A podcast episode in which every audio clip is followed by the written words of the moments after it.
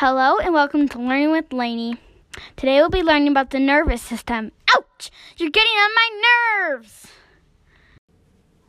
Move your body, move, move your body, move your body, move, move your body, move your body, move, move your body, move your body, move, move your body. Let's learn about the body. Now, my brother Henry's to ask some questions about the nervous system and I'm to answer them. What is the nervous system and what does it do? It's a structure of nerves that transmit signals around the body to get the body to work together. It's kind of like electric wires running through your body. It controls all the actions of your body. What are the two parts of the nervous system? There's a central nervous system which includes the brain, spinal cord, and retina of the eyes. The brain is protected by the skull, and the spinal cord is protected by the bones of the spine. The second part of the nervous system is called the peripheral nervous system. These are parts of the nervous system that help to connect central nervous system to the rest of the body. These are nerves that go all throughout our body. How do the nerves in the body carry messages? We have nerves called sensory nerves that carry messages to our brain. Two examples of this might be if we were to touch something hot or if you smell a dirty sock. These messages get sent to our brain very, very quickly.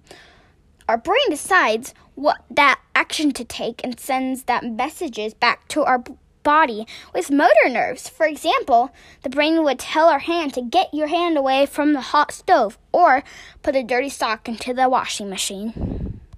Does the brain work hard? The brain uses more energy than any other organ in the body. The brain uses more than 20% of the body's energy. Most of this energy is used for sending and receiving messages from the nervous system, whether we are asleep or awake. How fast can the messages travel in the nervous system? Information in the nervous system can travel as fast as 268 miles per hour. There, those fast messages travel from the spinal cord. The slowest messages come from the s- skin, and these only travel at one mile per hour. If the nervous system gets damaged, can it fix itself? When you get an owie on your skin, your body makes new skin cells to make the injury go away. When parts of your nervous system, like the brain and the spinal cord, get injured, the nerve cells do not renew themselves. The central nervous system is smart in how it does work around injuries. It can't fix itself, but it does try to find new pathways to keep working. What's the largest nerve in the body? The sciatic nerve is the largest nerve in your body. It begins in your lower back and travels all the way down the heel of your foot.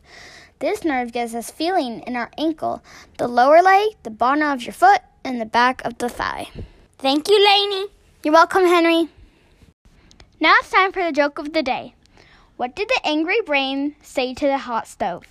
I don't know. What did the angry brain say to the hot stove? You're a real pain. Ha ha ha! Now it's time for body sounds with Brody. I'm gonna make a mystery sound and you're gonna try to guess it. Here goes the sound.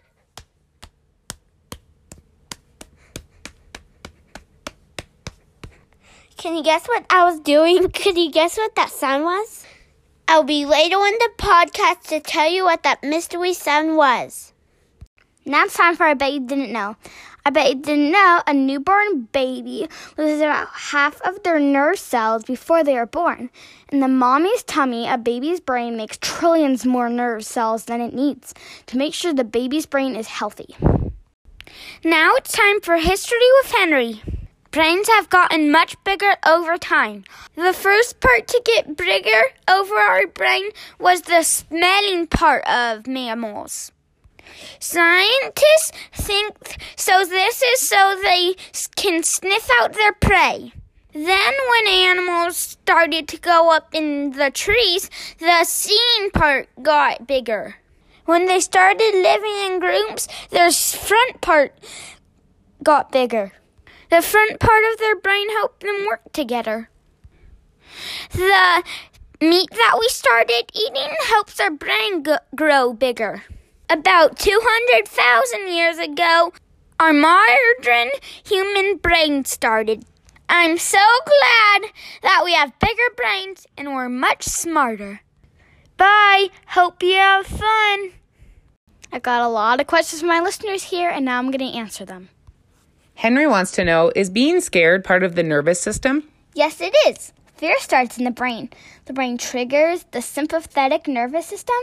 This part of the nervous system increases our breathing and heart rate. It also sends blood to our muscles so that we are ready to react. Ashley and Elias want to know How do electrolytes help your nervous system? Electrolytes are chemicals that conduct electricity when mixed with water.